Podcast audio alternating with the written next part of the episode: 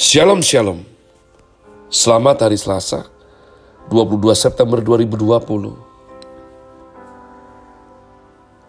Saya pendeta Caleb Hofer Bintor dalam anugerahnya. Penuh sukacita sampaikan pesan Tuhan melalui program Chris Word yakni suatu program renungan harian yang disusun dengan disiplin. Kami doakan dengan setia supaya makin dalam kita beroleh pengertian mengenai iman pengharapan dan kasih yang terkandung dalam Kristus Yesus sungguh merupakan kerinduan yang besar dari saya bagi saudara sekalian. Yakni agar supaya kasih dan kuasa firman Tuhan setiap hari tidak pernah berhenti menjamah hati kita, menggarap pola pikir kita, dan terutama hidup kita boleh sungguh terbukti makin berubah kepada Christ likeness atau menuju keserupaan kepada Kristus Yesus Tentu masih dalam season autumn dengan tema promoting Grace Word hari ini saya berikan judul obstacle. Obstacle adalah batu sandungan, adalah hara, halangan, rintangan umat Tuhan. Mari kita sekali lagi membaca yakni ya kitab Esra pasal yang keempat Sebab demikianlah disiplin membaca firman Tuhan. Kita sudah sampai kitab Esra Fatsalnya yang keempat. Pembangunan Yerusalem terhambat oleh perlawanan. Ketika orang ketika lawan orang Yehuda dan Benjamin mendengar bahwa orang-orang yang pulang dari pembuangan itu sedang membangun bait suci bagi Tuhan Allah Israel, maka mereka mendekati Zerubabel serta para kepala kaum keluarga dan berkata kepada mereka, Biarlah kami turut membangun bersama-sama dengan kamu, karena kami pun berbakti kepada Allahmu sama seperti kamu. Lagi pula kami selalu mempersembahkan korban kepadanya. Sejak zaman Ezar Hadon, Raja Asyur, yang memindahkan kami kemari, Tetapi Zerubabel, Yesua, dan para kepala kaum keluarga Israel yang lain berkata kepada mereka, Bukanlah urusan kita bersama, sehingga kamu dan kami membangun rumah bagi Allah kami. Karena kami sendirilah yang hendak membangun bagi Tuhan Allah Israel, seperti yang diperintahkan kepada kami oleh Kores, Raja negeri Persia. Maka penduduk negeri itu melepahkan semangat orang-orang Yehuda dan membuat mereka takut membangun. Bahkan selama zaman Kores, Raja Negeri Persia, sampai zaman pemerintahan Darius, Raja Negeri Persia, mereka menyogok para penasehat untuk melawan orang-orang Yehuda itu dan menggagalkan rancangan mereka. Pada zaman pemerintahan Ahasveros, pada permulaan pemerintahannya, mereka menulis surat tuduhan terhadap orang-orang yang telah menetap di Yehuda dan di Yerusalem. Dan pada zaman Artasasta ditulislah surat oleh Bislam, Mitredat, dan Tabiil, serta rekan-rekannya yang lain kepada Artasasta, Raja Negeri Persia. Naskah surat itu ditulis dalam bahasa Aram dengan terjemahannya. Rehum, Bupati dan Simsai, Panitra, telah menulis surat terhadap Yerusalem kepada Raja Artasasta yang isinya sebagai berikut. Pada waktu itu ditulislah surat itu oleh Rehum, bupati, dan Simsai, panitera, serta rekan-rekan mereka yang lain, para hakim dan punggawa, dan pegawai-pegawai orang Persia, orang-orang dari Erek, dari Babel, serta orang-orang dari Susan, yaitu orang-orang Elam. Maka bangsa-bangsa lain yang oleh Asnapar yang agung dan mulia itu dipindahkan dan disuruh menetap di kota Samaria, dan di daerah yang lain sebelah barat sungai Efrat. Inilah salinan surat yang dikirim kepada mereka, yang mereka dikirim mereka kepadanya ke hadapan Raja Artasasta dari hamba-hamba Tuanku, orang-orang di daerah sebelah barat sungai Efrat. Maka kiranya Raja maklum bahwa orang-orang Yahudi yang berangkat dari Tuanku ke tempat kami telah tiba di Yerusalem Mereka sedang membangun kembali kota yang durhaka dan jahat itu. Mereka menyelesaikan pembangunan tembok-tembok dan memperbaiki dasarnya. Kiranya raja maklum bahwa jikalau kota itu sudah dibangun dan tembok-temboknya sudah selesai, orang tidak lagi membayar pajak, upeti atau bea, sehingga kota itu akhirnya mendatangkan kerugian kepada raja-raja. Sekarang, oleh karena kami mempunyai hubungan dengan raja, dan tidak patut bagi kami melihat raja kena celah, maka oleh sebab itu kami menyuruh orang memberitahukan hal itu kepada raja supaya diadakan penyelidikan dalam kitab riwayat nenek moyang tuanku. Di dalam kitab riwayat itu tuanku akan mendapati dan mengetahui bahwa kota itu kota durhaka yang selalu mendatangkan kerugian kepada raja-raja dan daerah-daerah dan bahwa orang selalu mengadakan pemberontakan di dalamnya sejak zaman dahulu. Itulah sebabnya maka kota itu dibinasakan Kami ini memberitahukan kepada raja bahwa jikalau kota itu sudah dibangun kembali dan tembok-temboknya sudah selesai, maka bagi tuanku kelak tidak ada lagi milik di daerah sebelah barat sungai Efrat. Maka raja mengirim surat jawaban ini kepada Rehum Bupati dan Simsai Panitera, serta rekan-rekan mereka yang lain yang tinggal di Samaria dan di daerah yang lain seberang sungai Efrat.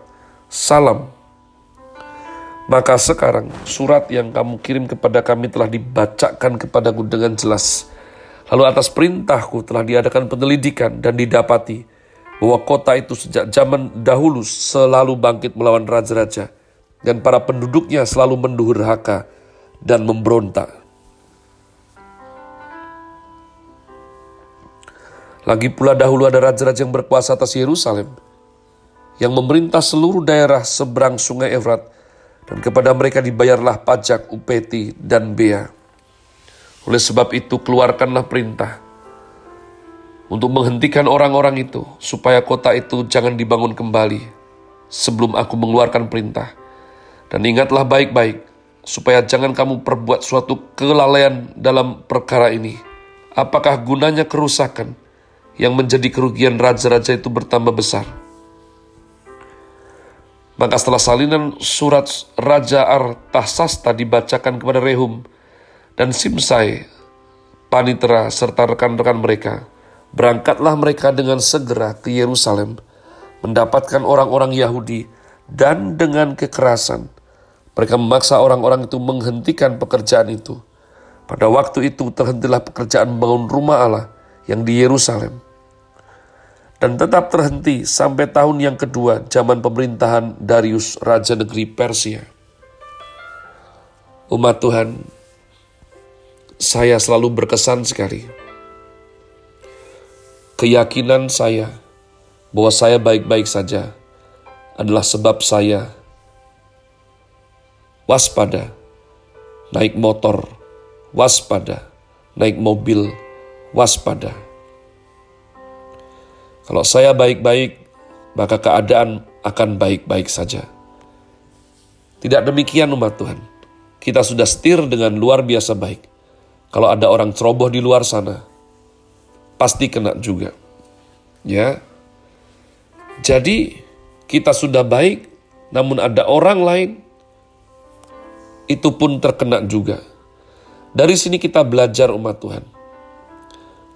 Kedaulatan Tuhan itu menguasai segenap unsur aspek kehidupan kita.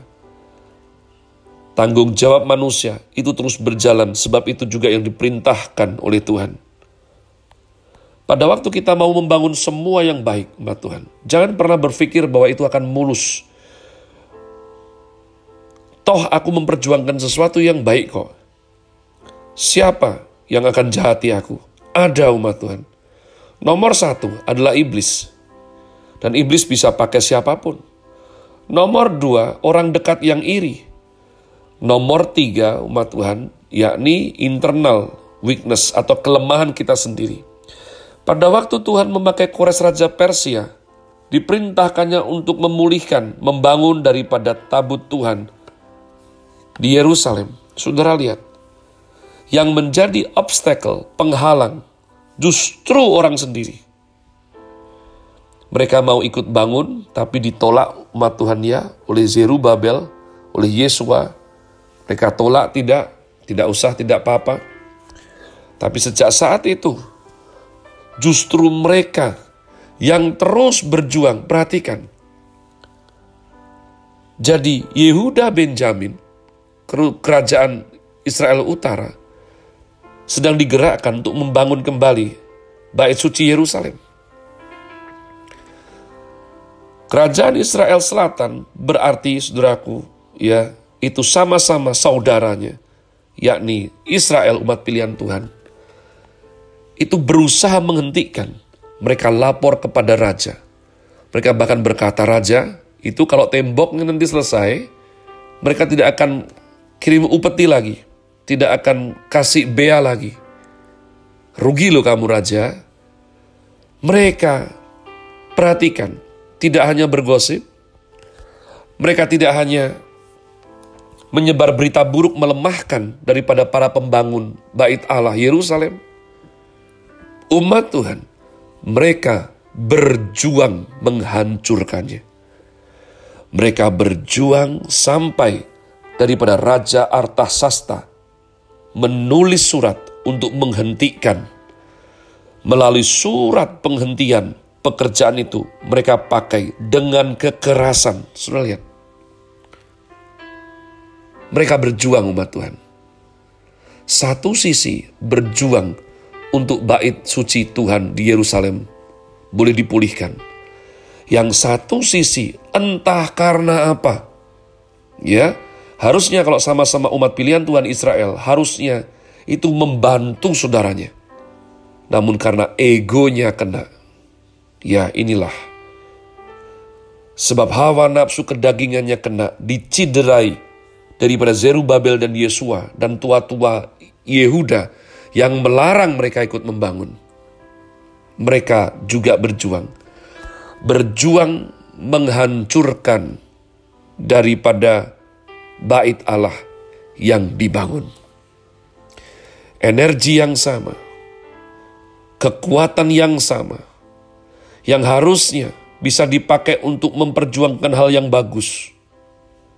Tapi mereka memilih dipakai untuk menghancurkan daripada bait Allah yang seharusnya adalah representatif daripada Israel itu sendiri. Demikianlah iblis menipu mereka, gelap mata, buta umat Tuhan.